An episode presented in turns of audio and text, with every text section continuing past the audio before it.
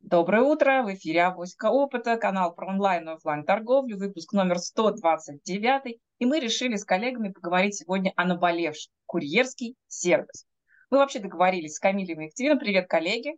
Привет, Также привет, в студии для вас привет. работаю я, Наталья Красильникова.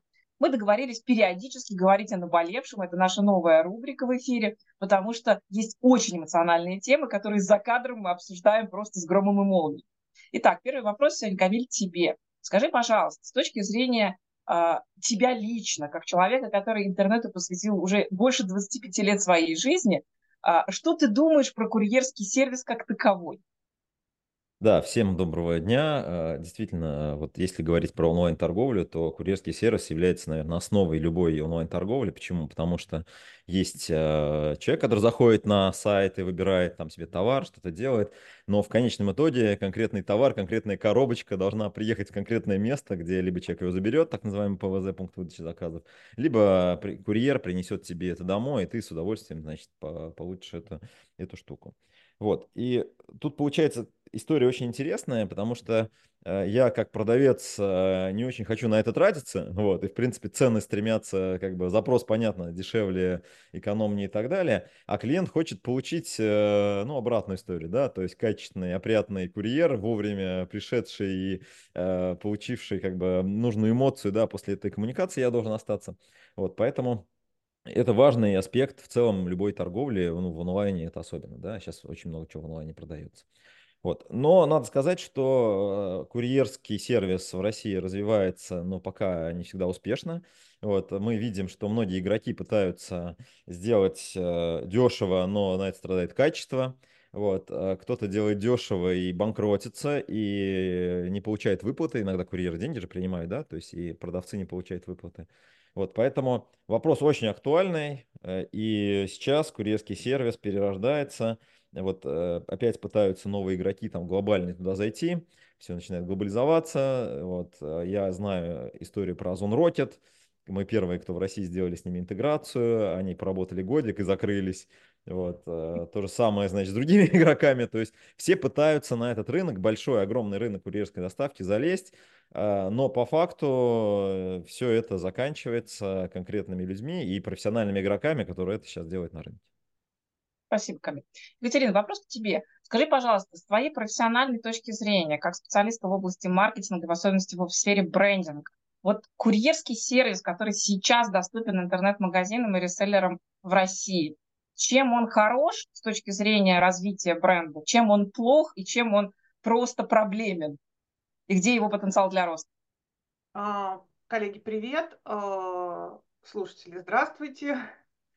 А, По курьерскому сервису на самом деле у меня разные мысли, а, потому что, с одной стороны, я прекрасно понимаю, что это специализированная, как сказала Камиль, услуга. Да, очень многие там производители, даже ритейлеры не могут обеспечить ее самостоятельно. Да, мы контролируем брендинг, когда мы все-таки можем повлиять на людей, которые там находятся. С другой стороны, и, и получается, что лучше обращаться к компаниям профессиональным, да, то есть компаниям, которые организуют логистические услуги, с одной стороны. С другой стороны, получается, так ты не контролируешь свой бренд. Ну, вот у меня, например, есть при, э, пример, я люблю покупать Боско а, онлайн, да, я не люблю ходить по магазинам, я заказываю одежду в Боско, и я раньше восторгалась их прекрасным курьерским сервисом. А, они берут за это деньги, нужно тоже понимать, у них есть там градация клиентов, в зависимости от того, сколько ты покупаешь, там, какие суммы ты платишь за, в любом случае, купил ты, не выкупил продукт, ты платишь за доставку, ну, платишь 500 рублей, там кто-то 500, кто-то даже 1000 платит. Вот. А, и они отличались просто вышколенными курьерами. Я всем рассказывала как пример очень хорошего брендинга. Потому что Боско – это дорогая компания, которая занимается продуктами э, ну, премиум-сегмента, даже некоторые luxury там есть. Вот. И э, курьеры очень хорошо себя ведут, никогда тебя не пытаются прессовать, э, никогда не заходят в квартиру, да, говорят, мы пытаемся тут мерите все, что хотите. Но тут вот, э, видимо, конкуренция все равно поджимает, видимо, действительно это не совсем профильная история, потому что у меня случилась вот буквально на днях эм, доставка, которая не приехала, и совершенно очевидно, она не приехала не потому, что у нас были девятибальные пробки в Москве, случаются такие вещи достаточно регулярно. А не приехала, потому что ну, попался не тот человек, который, в общем-то, мне ну, так, подмочил репутацию бренда. Да? Вот, поэтому сложно тут сказать. Возможно, клиенты через какое-то время, через какое-то время начнут понимать, что как бы компания, у которой они покупают, это одно, а логистический оператор это другое. И тут вот брендинг, брендинг не будет. Но тогда логистический оператор, нужно выбирать логистических операторов. Может, они там разделятся на премиальных, мейнстримовых, эконом-сегмент. Вот как-то так. Спасибо за мнение, Екатерина. Я скажу свое мнение на эту тему. Да? То есть я вижу, что существует э, курьерский сервис, который действительно ведется конкретной компанией и который владеет конкретный бренд. Ярчайший пример в Москве – это доставка продуктов питания. На самом деле огромное количество ритейлеров э, содержит собственную армию доставщиков. Они ездят с соответствующим брендированием по улицам, их, в общем-то, видно. Есть э, кто работает на совесть, есть кто работает не очень. По мне, так это большая административная, управленческая, менеджерская задача и огромный вызов. Да? Потому что то, как эти люди ведут себя на последнем, даже не на последней миле, а на последнем метре, определяет, в общем, будете вы заказывать или не будете. Этот человек приходит на порог моего дома, да, а, абсолютно часто это люди совершенно другой культуры, и они а, ведут себя в соответствии с культурным контекстом той страны, где они выросли, а не там, где они работают, потому что их никто не удосужился со стороны бренда обучить некоторым аспектам коммуникации, попытки понимать на входе, как себя вести, какие вопросы задавать, чтобы получить разрешение, например, зайти на порог, а не переставлять сумки через порог, что, например, в русской культуре не принято. Да? А в азиатской культуре, например, не принято пересекать порог, если тебя открывает женщина, а мужчина и так далее. То есть там есть масса нюансов, которым действительно курьеров необходимо обучать. Но я вижу другую сторону. Меня бесконечно раздражают курьеры самоката на улицах. Это люди, которые не понимают, что во время пурги и вообще в принципе в, зим... в ночное время, в зимнее время нужно включать фонарь на своем электромопеде, по которому он гонит 60 км в час по пешеходной части. То есть для меня это антибрендинг такой, что я никогда ничего не покупаю у самоката. Я по этой же причине ничего не покупаю у Сбера, потому что это омерзительное поведение людей, с которым я не согласна как пешеход. Вот. Я видела инциденты, когда эти курьеры, простите меня, давят детей. Да? И для меня это вот такой стоп-сигнал, который говорит, что этот бренд не хочет думать ни о чем, кроме обогащения. А я не хочу поддерживать компании, которые не думают ни о чем, кроме обогащения. В связи с этим следующий вопрос к тебе, Камиль. Да? Понятно, что ты гуру и дока в области интернет-торговли, и ты видел огромное количество предпринимателей, больших и малых, которые, в общем-то, построили действительно интересные бизнесы и отличный сервис. Вот скажи мне, пожалуйста, с точки зрения компании, которая находится в регионе, классический такой портрет интернет-продавца, да, как вообще люди э, расценивают возможность вот скажем, кто выиграет битву, да, курьерская доставка в руки, не обязательно домой, да, может быть, там к скамейке в парке, или доставка в ПВЗ, когда человек пришел, и все-таки хоть какие-то стандарты можно попробовать, наверное, со временем начать вводить. Причем я хочу именно точку зрения региона, да, где трафик, очевидно, меньше, чем в Москве. Да, хороший вопрос. Вот. Для меня было удивление, я смотрел аналитику где-то полгода назад или год, что ПВЗ выиграли курьеров. То есть для меня это было откровение. Вот. То есть действительно, особенно в регионах, э, вот я там, в Ульяновске очень большое время провожу, э, здесь действительно, ну, там, неудобно, когда курьер тебе приедет. Чем неудобно? Во-первых, ну, кто-то едет на работу, да, вот, соответственно, ты там по пути на работу видишь какой-то пункт, ты можешь заехать, забрать, и, соответственно, ты не привязан не, не организуешь какую-то там, а, вот мне к такому времени, к такому времени и так далее, да.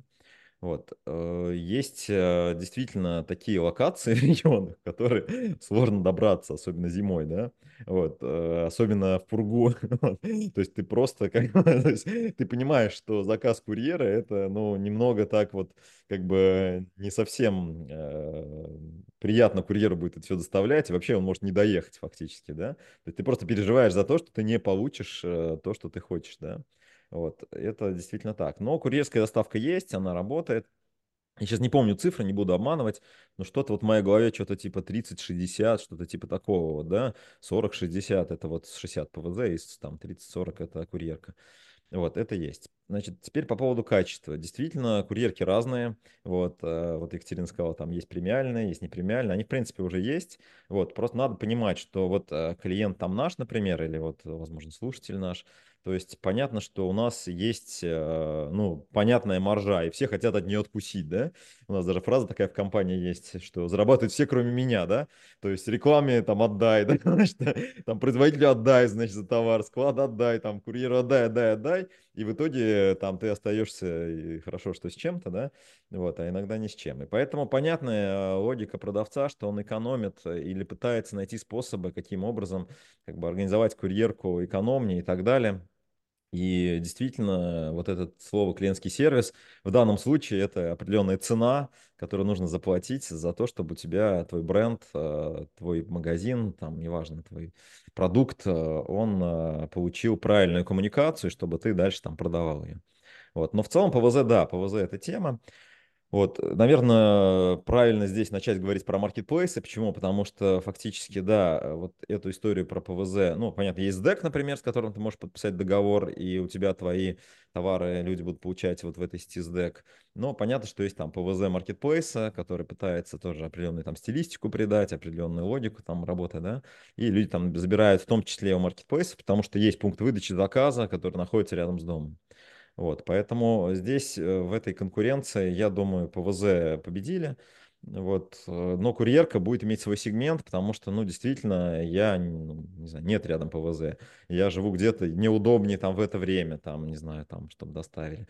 Я постоянно нахожусь дома, и там что-то габаритное и так далее, да. Ну, то есть разные есть сценарии, вот, э, в которых, конечно же, курьерка незаменима, и поэтому она будет также развиваться, вот, и Наверное, да, так как конкуренция растет и на рынке, Э, производители, продавцы поймут, что клиентский сервис – это важный аспект, э, и курьерский сервис – это часть клиентского опыта, да, и будут э, это также развивать и так далее. Есть действительно люди, которые это организуют самостоятельно, таких немало, то есть очень, ну, достаточно большой игроков этим занимаются, и здесь у них есть несколько таких вот аргументов, почему они это делают. Есть банальный аргумент – это экономия, но он сейчас уже не такой актуальный, потому что, да, организовать свою доставку – это как бы не так уж очень экономно на самом деле. Вот. Но на масштабе там есть такие аргументы, кто-то говорит, ну, вроде мне чуть выгоднее, зачем переплачивать и так далее. Вот. И есть люди, которые действительно ну, продают специфичную продукцию, где курьер выполняет такую, в том числе, роль консультанта, в том числе роль такого вот э, эксперта, да, вот, то есть такие тоже есть кейсы, поэтому здесь э, могут быть разные сценарии в зависимости от вашего бизнеса. Спасибо, Камиль.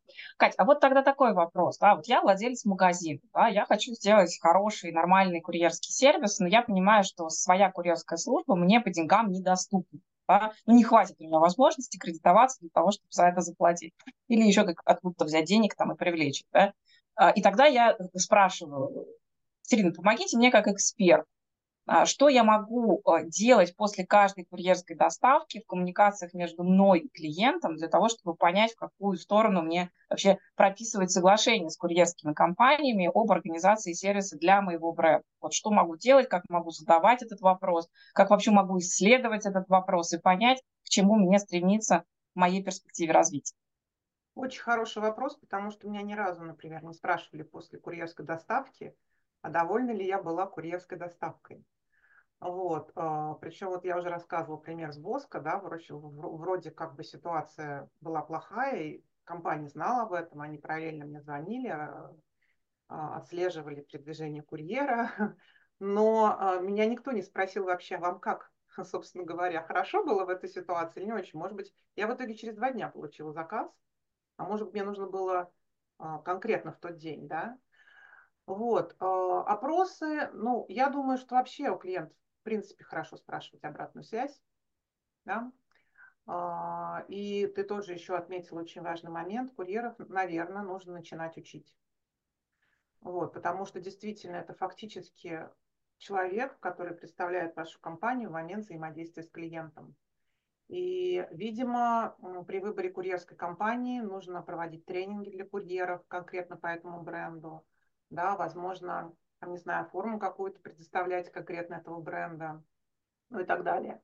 То есть здесь места много, и честно, вот я пока не вижу, что а, логистический рынок развивается. Это действительно один из самых таких крупных рынков сейчас, э, быстро развивающихся рынков. А, туда все вкладывают деньги, но маркетинга там нет от слова совсем же пока. Вот. Ну, надеюсь, что когда-то люди это поймут, потому что, как Камиль сказал, ПВЗ переходит во-первых, да, потому что это удобно, во-вторых, потому что не всегда хочется общаться с этими курьерами. Вот. Я добавлю, можно Спасибо. еще вот э, добавлю? Да, конечно. У меня, у меня был опыт, э, значит, э, мы работали с компаниями, много московских компаний, и, ну, нужно доставлять документы, да, то есть такая курьерская работа, то есть сейчас вот немножко отклонимся от товарного такого, вот. И я что-то там заехал, меня попросил там бухгалтерия там, ну, занести как бы документы, и, в принципе, ну, надо осознавать еще и боль водистов, вот, э, кто там работает, то есть, да, вот, то есть водисты так, такая, такой же бизнес, который хочет сэкономить на издержках вот, и хочет больше заработать, да. Вот, э, то есть очень разные люди, и мне просто клиент позвонил, слушай, как бы там пришел курьер, он пьяный, короче, вот. можно, чтобы они не носили, короче. Ну, это было давно, там лет 10 назад, да. Вот, и я тогда понял, что клиентский сервис, когда ты оказываешь какую-то там профессиональную услугу, да, и приходит курьер. Ну, то есть здесь, э, ну, действительно, наверное, если вы выстраиваете какие-то отношения, у вас может быть разный бизнес, и вы должны просто на это акцентировать внимание. А кто у этой компании партнера будет реально исполнителем? Как этот сервис будет реально внутри выстроен? И почему это может стоить там столько-то или столько-то, да? Вот. То есть такая вот э, добавка, да, к тому, что Катя говорит. Ну, я вообще, честно говоря, считаю, что при проведении переговоров от лица компании, я владею компанией, да, мне важно, а, какое у меня лицо, да, мне не все равно, что думают мои клиенты. И вообще моя стратегия не дешевле всего дешевого, да, то есть если мы говорим вот, что сэкономить до бесконечности, это вообще столько про жестких лоукостеров. Мне кажется, это немножко не про курьерскую доставку, хотя, наверное, есть э, какие-то курьерские доставки. Нет, нет. Ну, понимаешь, у них вопрос какой? Вот приходит предприниматель, говорит, а можете за 150 доставить рублей? Одну доставку. Ну, представляешь, что 150 рублей одна доставка. Какая должна быть внутри экономика у этого логистического оператора, чтобы там за 100 рублей довести что-то в регион, например, или 150 рублей? Ну, то есть это, ну, какой масштаб Я понимаю, быть, да, да, но я говорю, есть... я хочу увидеть другую логику. Вот я сторона предпринимателя, я сторона магазина там даже, да, для продавца. Mm-hmm. Вот. И по мне так нужно действительно договариваться. То есть я не верю, вот искренне, как специалист, я не верю, что курьерская розничная доставка, потому что вообще, в принципе, розничная торговля – это и есть сервис логистики с человеческим лицом, который, кроме сервиса логистики, ну, научился за счет брендинга делать огромное количество других вещей. Да, там, категорийно отбирать товар, еще чего-то. Но сейчас там те же самые маркетплейсы, которые я все еще фундаментально ненавижу, да, я поняла, что никогда ничего там покупать не буду, видимо, вообще. Причем меня раздражает ПВЗ, меня раздражают их курьеры на улице. Миллион, миллионы людей с тобой не согласны. Миллион, миллионы людей не согласны. И триллионные а, выручки, Я продолжу свою мысль, Камиль. Да, я понимаю, что есть на рынке выбор, да, но я вот такой капризный клиент, и я в состоянии заплатить другой уровень сервиса. Да, понятно, что это не для всех, наверное. Вот. А, мне кажется, что все-таки курьерская доставка, я, если что-то покупаю в интернете, я, как правило, выбираю ее. Но я понимаю для себя, что я выбираю между двумя кошмарами. Между кошмаром, который материализуется у меня на пороге или в какой-то точке в офисе, или там где-то по дороге моего маршрута и логистики. А, вот. Но это какой-то очень краткосрочный кошмар без очереди. Либо кошмар в очереди в ПВЗ, потому что они грязные, ободранные, с ужасным сотрудниками. Тебе, не угодишь, тебе не угодишь. Это, выбор покупки в интернете для меня. Поэтому я понимаю, что я сейчас всеми правдами и неправдами вообще избегаю онлайн-покупок. Мне не очень нравится ходить по магазинам, но это значительно лучше, потому что эти люди а, последние там 4000 лет учатся вести этот бизнес, да, и они действительно преуспели, накапливая это знание. Я считаю, что продавец, который считается ответственным продавцом, у которого, простите, меня интересует не только бабло содрать с клиента, а вообще-то бизнес – это про создание ценностей, изменение мира и реальности, в которой мы живем, в другую сторону. Я считаю, что в лучшую, а не в худшую. И вот эти скотские отношения про бабло, да, вот. Я считаю, что все-таки это про прекрасное, и у нас есть право творить замечательный мир, а, и мы можем этим управлять. С точки зрения менеджмента я бы рекомендовала все-таки оговаривать правила игры. Когда вы заключаете контракт как магазин с курьерской службой доставки, наверное, вас может интересовать не только сумма, стоимость. Вас должны интересовать условия и правила, которым это осуществляется. Возможно, выслушав сторону курьера, вы перестанете клиентам говорить, я доставлю через 15 минут. Возможно, вы будете говорить, что доставка начинается со следующего дня, там, что сейчас, когда вы выбираете, например, я заказываю продукты достаточно часто домой. Я ну, не особо люблю таскать сетки да, к себе. Вот. Мне нравится, что это привозят, приезжают. Но есть два момента. Есть та сторона, которая называется наборщик в магазине. Это то, что магазин вправе контролировать. Да? Есть другая сторона, это курьер, кто-то их контролирует, кто-то нет, кто-то возит там вспомогательными, например, сетями. Но обучить курьеров тому, что там мясо нужно возить в специальных сумках, э, рефах, там, да, что воду нужно спрашивать, какую вам привезти, тоже это соблюдать, что не класть ягоды вниз, э, пакеты и так далее, да, то есть как-то потихоньку рынок это научился делать. Я так подозреваю, что мы, как продавцы, как владельцы магазинов, должны писать свой протокол доставки, как мы его видим, набор фраз, э, каких-то моментов, которые курьер может уточнить на месте. И из своей практики я могу сказать, что ну, я часто общалась с курьерами, на самом деле это совершенно адекватные люди в большинстве своем. Их все-таки действительно отбирают. Не все подряд берут и ставят, так же, как в такси, так же, как и в курьерскую службу. Это специфика. Это определенный психотип человека, способного ну, какой-то минимальный набор вопросов решить на месте. Да? Это все-таки люди, ориентированные на людей. Да? Они очень здорово реагируют, когда мы их как покупатели просто благодарим за их труд. Да? То есть все равно все это можно оговаривать, выстраивать, делать, собирать, самих курьеров спрашивать, там, да, как вы считаете, как прошла ваша доставка и так далее. Вот этот набор действий, который называется протоколом взаимодействия да, между клиентом и курьером, между курьером и компанией, логистическим оператором и так далее. Да? То есть, на самом деле можно и нужно, наверное, описывать. мне кажется, что наш рынок созрел в частоте своих доставок для того, чтобы начать об этом думать. А что об этом думаете вы, коллеги? Ну, Кать, можно я расскажу, что я про, про это думаю? У меня сейчас прям такая возникла аналогия про то, э, когда-то я работала в крупных FMCG-компаниях, мы делали очень крупный промо. Ну, например, там они затрагивали 24 города, там в каждом городе было не меньше 10, а то и 100, а то даже, может, 150 точек. То есть это просто огромное количество промоушен персонала, которое представляет твой бренд в розничной точке. Да? Причем эти люди фактически они не твои наемные работники. Эти люди, которые не, естественно, не, не высококвалифицированные люди, а какие-то подработчики, там, студенты, ну, еще кто-то, я не знаю кто. Вот, и действительно мы всегда прописывали вообще все, все, все, как они должны себя вести, все эти протоколы, и проводили серьезные обучающие семинары, и даже проверяли в итоге, как, как все это дело люди выучили, поняли, те, кто не понял и не выучил, они просто не проходили отбор и не представляли компанию. Вот так примерно. Спасибо, Можно Кать, брать пример с промо, с промо-компании, с BTL, которые уже этим занимаются, и которые, у которых уже есть все протоколы, все процедуры. Можно просто оттуда тащить и все. Да, здесь вот, надо, спасибо, прекрасно. Откуда взять опыт, да, ребят? Можно взять опыт от менеджеров BTL. Давай, Камиль. Да, здесь надо понимать, что компании разные. Вот, ну, у нас есть вот ресторанный сейчас сегмент очень сильный в компании тоже. Клиенты есть очень, очень много. Вот, и там, ну, действительно есть требования к доставке, да, вот о чем мы немножко не говорили. А, то есть, ну, например, там человек хочет вот конкретную там позицию, ну, поесть на обед, да, он там заказывает за час, ему должны там приготовить, э, экстремально быстро это донести. Вот понятно, что есть определенные там гигиенические требования там и так далее, да, как это все должно доехать вот, хранение товаров, о чем ты говоришь, продуктовых и так далее, да.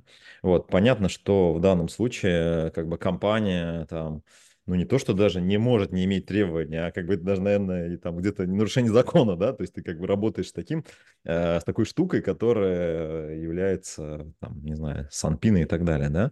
Вот, есть история про доставку, там, не знаю, там, одежды определенной, да, или там каких-то, не знаю, там, бытовой химии, да, вот, и, ну, вот есть такие, ну, эконом-магазины, да, там, вот, э, бытовая химия, как бы она там рядом находится с продуктами и начинает как бы запах немножко, да, там появляться вот, или в одежде, да, ну, то есть понятно, что э, вот есть базовые вещи, которые бизнес просто должен там признать, если он еще не признал, что товары, и вот что они э, отгружают, оно должно быть соответствовать просто требованиям, что человек, вот то, что вы обещали на сайте, вот оно же и как там, у человека в итоге получается, да. Вот, мне кажется, в этом есть большие вопросы в целом на рынке, и вот с этим надо работать. Вторая история связана с э, размером игрока, конечно. Если вы маленький, небольшой, вот ты же говорил про это как раз, да, то понятно, что у вас может не быть экспертизы, то есть вы можете не знать, как это делается и так далее. Есть, э, да, крупные, большие игроки, то есть вам нужно учиться, посмотреть, как это делается, чтобы делать какие-то штуки. Вот э, у вас есть, здесь есть преимущество на самом деле. Когда вы смотрите на что-то другое, но вы небольшой, вы можете что-то добавить такого, что там, не знаю, что не может другой, да, там курьер там должен улыбнуться, да, например.